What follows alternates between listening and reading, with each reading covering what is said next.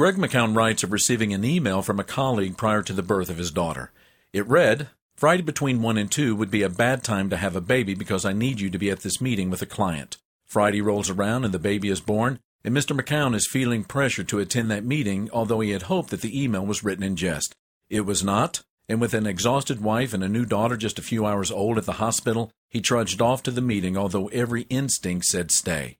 That was a turning point in Mr. McKeown's life as he realized a very simple truth.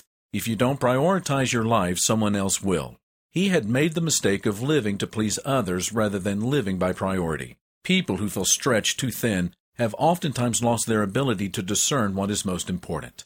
This is Mark Absher, the MacArthur Park Church of Christ, and if you're feeling pulled in too many directions, why not spend some time reading through the Bible's book of Proverbs? You'll be blessed by its wisdom for life. Visit our church online at macarthurchurch.org the MacArthur Park Church of Christ, connecting God and people.